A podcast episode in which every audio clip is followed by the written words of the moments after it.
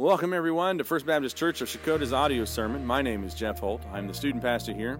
I want to give a thank you to all those who are listening to us today on our church app, but also want to give a thank you to those who came to our Sunday night service with our teen adult service in our student center. I know I thoroughly enjoyed it. All our band said that they enjoyed playing for you guys, and it was a great time of fellowship, a great night of worship. Thank you again for all who came out to be a part of that. In the upcoming weeks, I do want to announce that we're going to be starting a new series called The Miracles of Jesus. This would be a great opportunity for you to visit us in the Shakota area if you're listening to us and do not have a place to worship. We'd love for you to join us on Sunday mornings at 9:45 for our Sunday school time and 10:55 for our worship time. This past Sunday, Pastor Steve brought a powerful message about doing things only halfway as a follower of Jesus. The king that we looked at was said to have done the right things in the eyes of the Lord, but he only did them halfway. Pastor Steve also mentions a church that was found in Revelation chapter 3 that was also lukewarm in the eyes of God, and it didn't please him either. Pastor Steve is going to be reading from Second Chronicles in chapter 25. Now let me let me let me say this as as you're turning to Second Chronicles chapter 25. Uh, as we talked through the kings, as we've been looking at the kings of Judah, guys, I know that it's been kind of a heavy sermon series. And I mean heavy as in convicting, uh, because it's convicting me as I, I study through and as I go through.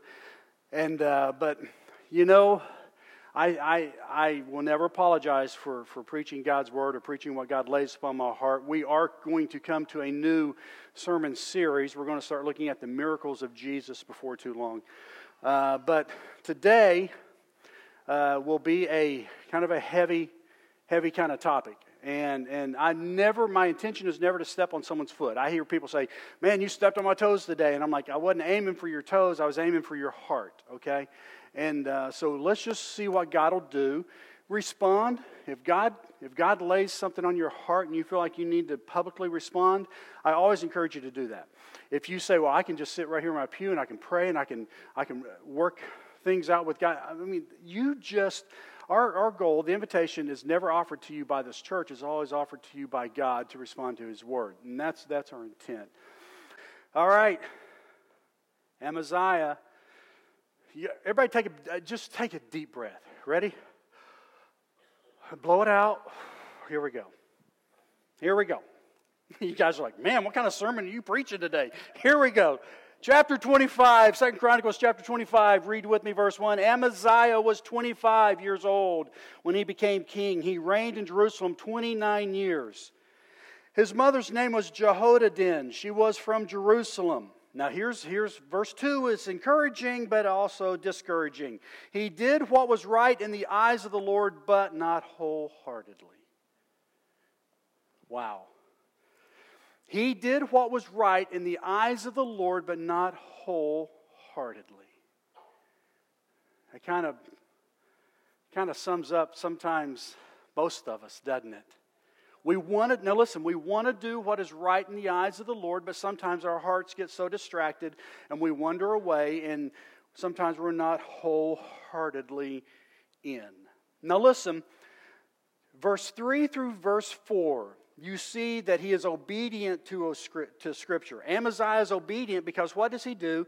The people who killed his father, the people who had his father put to death, he has them put to death.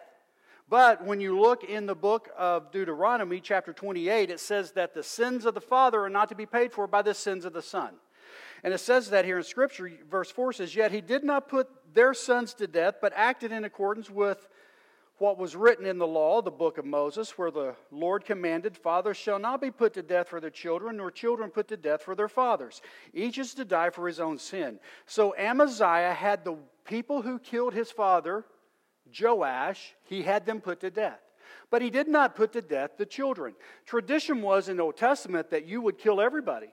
I mean, you've seen that through, through these queens. You've seen this through Amaziah's grandmother having the grandkids put to death. I mean, just they would just simply go in, take anybody who was in line for the king, the kingship, anyone who was against the king, they would kill the entire family. But he was obedient to Scripture.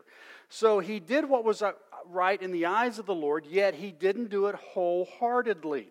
Well, then he gets ready for battle. Amaziah says we're going to go to we're going to go to battle. So he prepares for battle, verse 5 through verse 8. And what does he do? He goes to Israel. Now remember the kingdom's been divided. You have Judah, you have Israel. You have you have you have the two tribes and and God was not with Israel during this time. He was with Judah because they were following the practices and the laws of God. They were trying to obey the commandments of God.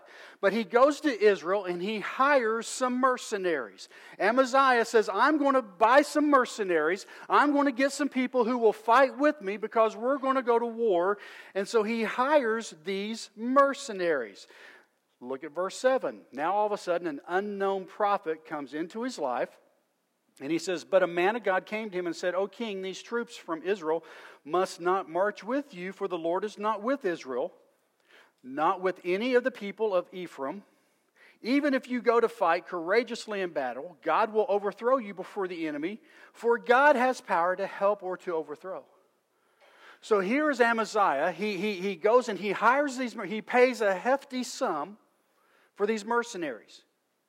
He, he, finds these, the, this 100,000 or 300,000 men that he had, but then he hires 100,000 fighting men from Israel. He pays them, says, Come join us. We're going to go fight. An unknown prophet shows up and says, Hey, hang on.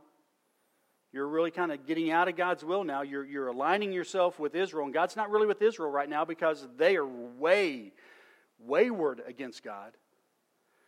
So Amaziah in verse 9 says, to the man of God. But what about the hundred talents I paid for these Israelites' troop? What about the money I paid? I've already given them money. I've already hired these mercenaries. They're going to come fight with us. What do I do? The man of God replied, The Lord can give you much more than that. So, what he's saying to him is listen, you don't need to hire these mercenaries. You need to just, you, if you're going to go fight, go fight, but don't hire these people. You've already paid them lose your money. It's better off that you be obedient to God than disobedient to God because disobedience to God will cost you so much more. So, verse 10 says So Amaziah dismissed the troops which had come with him from Ephraim. He sent them home. They were furious with Judah. They left home in great rage. So now you have these 100,000 men that he had paid. And he says, Listen, I don't, I don't need you guys anymore. You guys go away. They go away mad. Not because they wanted to fight, but you know how they got paid? Yes, they got some money, but that money that Amaziah paid was really for the leaders of those 100,000 men that he hired. The, the 100,000 men, the, the fighting troops, when they would go into battle, they would plunder whoever they fought, and that's how they would get their money. Well, their, their generals, their, their commanders, they got paid much like Dabo, we were talking about Dabo last night. The quarter, the coach from Clemson, he got paid, guys. But I'm just saying, listen, he clear Syracuse, Clemson. Anyway, doesn't matter. I digress. They were going to get their money when they went into battle. They would get their money from the plunder. So now here's Amaziah saying, Listen, I'm going to do what this unknown prophet has told me to do. I'm not going to take you guys with me. So they go away mad they go away empty handed. Money has been exchanged, but that money was for the commanders to lead those troops into battle. Are you with me? So here's Amaziah. He, he, he's, he's trying to do what's right in the eyes of the Lord, but yet he doesn't do it wholeheartedly. So the mercenaries, on their way home in verse 10 through 13, as they're going back to Israel, what do they do? They raid some of Judah's camp and kill 3,000 people. Amaziah lost 3,000 people because the mercenaries raided people on their way back home because they were upset. So here is an amazing thing. Sometimes it's hard to get our head around some of the things that they do. He dismisses the mercenaries, but look at verse 14. When Amaziah returned from slaughtering the Ephraimites, he goes to war. He takes his 300,000 men. He brought back the gods of the people of Seir he set them up as his own gods. He bowed down to them. He burned sacrifice to them. The anger of the Lord burned against Amaziah. He sent a prophet to him, another unknown prophet, who said, Why do you consult this people's gods, which could not save their own people from your hand? So here's Amaziah. He sends the mercenaries away. He takes his troops in. He goes in to fight the Edomites. He wins that battle. But then when he's in there, he finds the gods that the Ephraimites worship. He takes those gods home. He goes back to Judah. He goes into the temple of God. He puts up those little gods and he begins to worship them. Now, who in here would say that makes any sense? Nobody. Because the prophet of God goes to Amaziah and says, Amaziah, are you, pardon me, are you stupid? Those gods that the Ephraimites were worshiping couldn't even protect them because you destroyed the Ephraimites. So, why are you taking their gods and why are you setting them up and why are you worshiping them? That's who Amaziah was. He was not wholeheartedly following after God. He was a man that was much confused. I mean, it makes no sense why he would do this. So let's just wrap up Amaziah and then we're going to leapfrog into something else. So Amaziah wins this battle.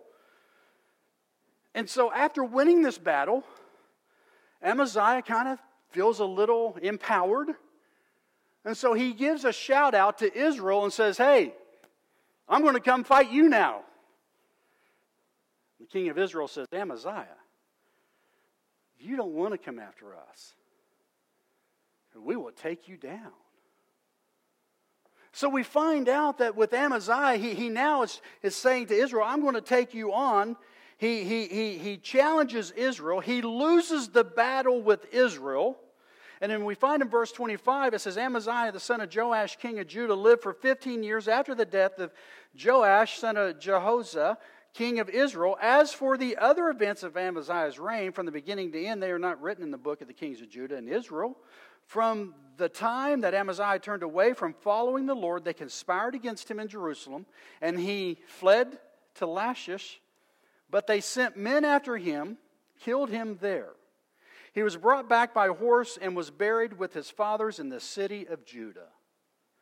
Now, now let's try and make sense of this. This is a, this is a king of Judah, 25 years old. He, he, he hires some mercenaries. He says, I'm going to go to Israel, hire 100,000 men. We're going to go fight the Edomites because they've been against us the whole time.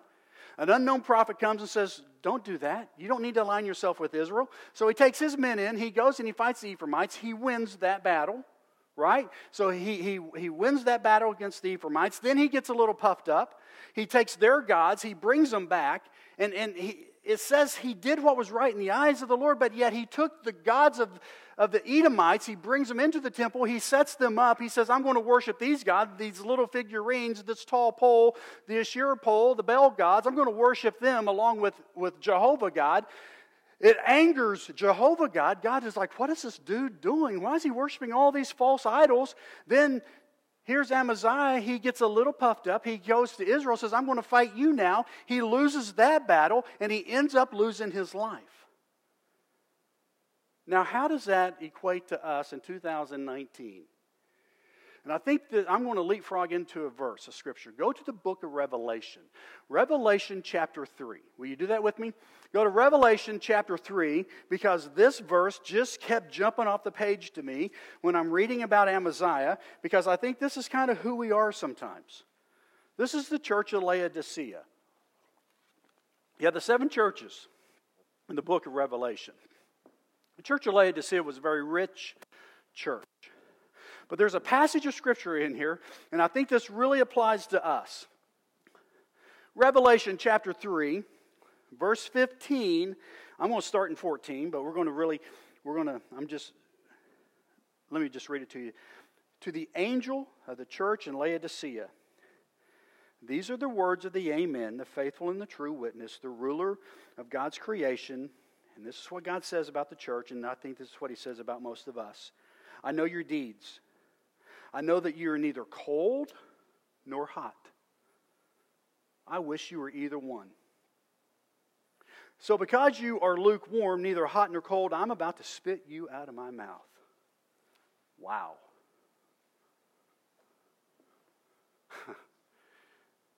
so, God says this to us today Steve, I know your deeds. I know you're not really hot for me. I know you're not really cold for me. Steve, I know that really you're kind of lukewarm with your Christianity and it makes me sick. Steve, I would rather you be on fire for me, but if not, Steve, I'd rather you just be cold. I mean, why cold? I mean, think about it. I mean, you know, I mean, wouldn't you? I mean, warm is almost hot. I mean, warm's kind of almost hot. You know, I mean, wouldn't God rather me just be warm? But he says, no, I'd rather you be hot or cold. See, Amaziah was either hot, he was cold. He did what he did is he wanted to serve God, but he just didn't serve God wholeheartedly. He didn't go all in. He did not serve God with every part of who he was. And God says, be hot or be cold. Don't be both. Lukewarm is being indifferent, it's compromising, it's playing the middle. For most of us in this room, we have enough of Jesus to satisfy we have enough of Jesus to satisfy our craving of religion, but not enough for eternal life.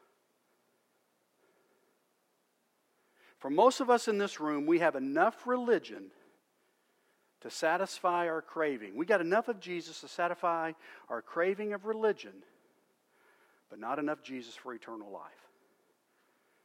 And God says either be hot or be cold. Why cold? Because I think God, what God is trying to tell us is the faster you get to zero, the faster you see Jesus is all you need. And if you're lukewarm, if you got enough of Christianity that you satisfy, if you got enough of Jesus that you satisfy your craving of Christianity, then you're just going to skip heaven and go right to hell. And Jesus said, Scripture says, I'd rather you be hot, be completely in, or be completely out. Because if you're completely out, you're going to figure out pretty quickly that you need to be in. But if you're in the middle, then you just have enough to satisfy that craving, and you'll just rock along like the people of Noah's day, living life, marrying your children, having fun, and there is a tremendous storm and a flood coming. And you're going to be satisfied and content, and you just won't know it. God said either be hot or be cold. Well, what else does that remind us of? Me. Well, when, when I think of this, I go back and I think in 1 Kings, when Elijah was out on, Mart, uh, on Mount Carmel, and Elijah's out on, up on Mount Carmel, and he's battling the, the, the, the prophets of Baal. And Elijah went up before the people, and he said, How long? Now, this is the words of Elijah, and listen to what he said. How long will you waver between two opinions? If the Lord is God, follow him. If Baal is God, follow him. Amaziah is a picture of a lukewarm person, a lukewarm believer, a lukewarm Christian, and most of us in this room are lukewarm. But most of us, most every Christian in every church in America is lukewarm. And God says either be hot or be cold. Quit trying to play the middle because you are confusing a lost world. You're confusing people who truly don't know who I am. You're confusing people who think one thing, see something in my life, and go, well, that makes no sense. I must be okay. And God says, either be hot be cold. But what happened that day when Elijah's on Mount Carmel?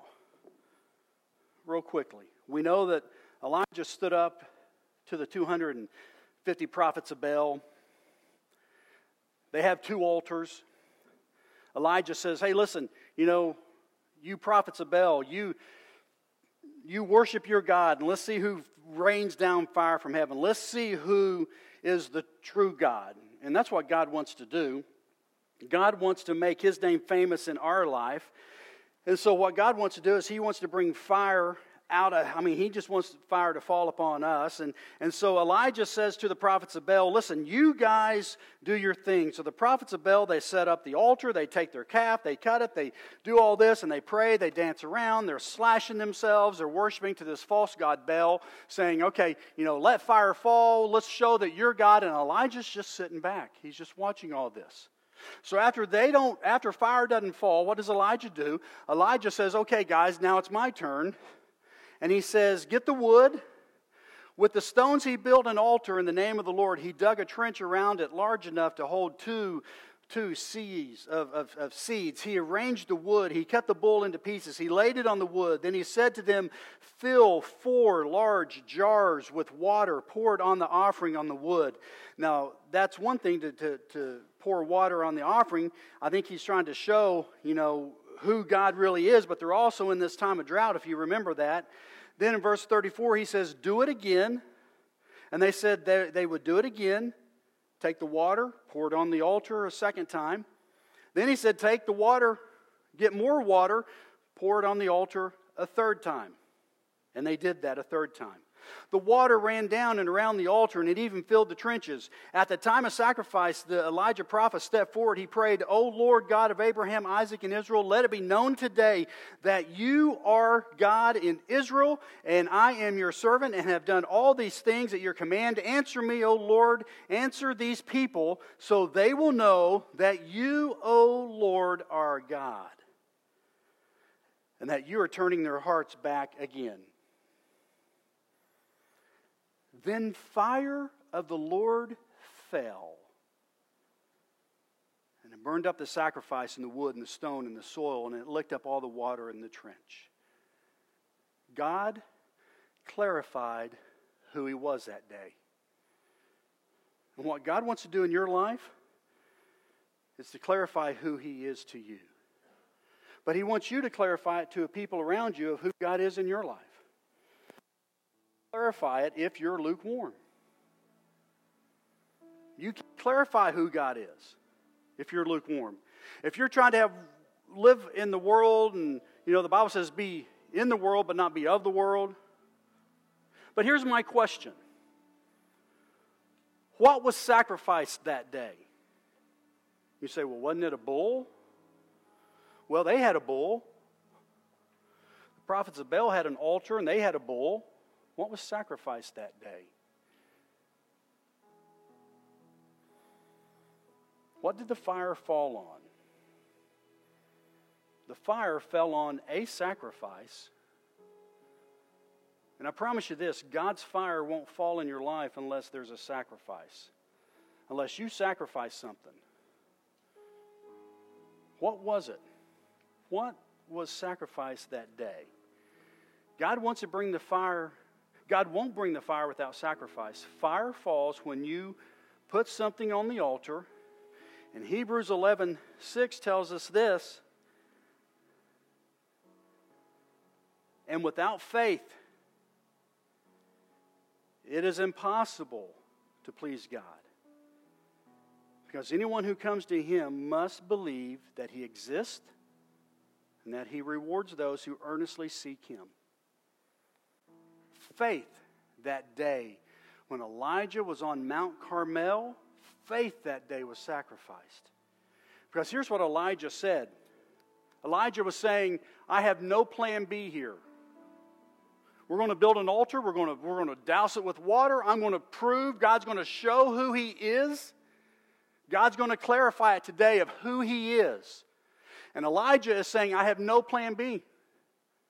Elijah saying, I'm either going to die this day on this mountain or God's going to show who he is.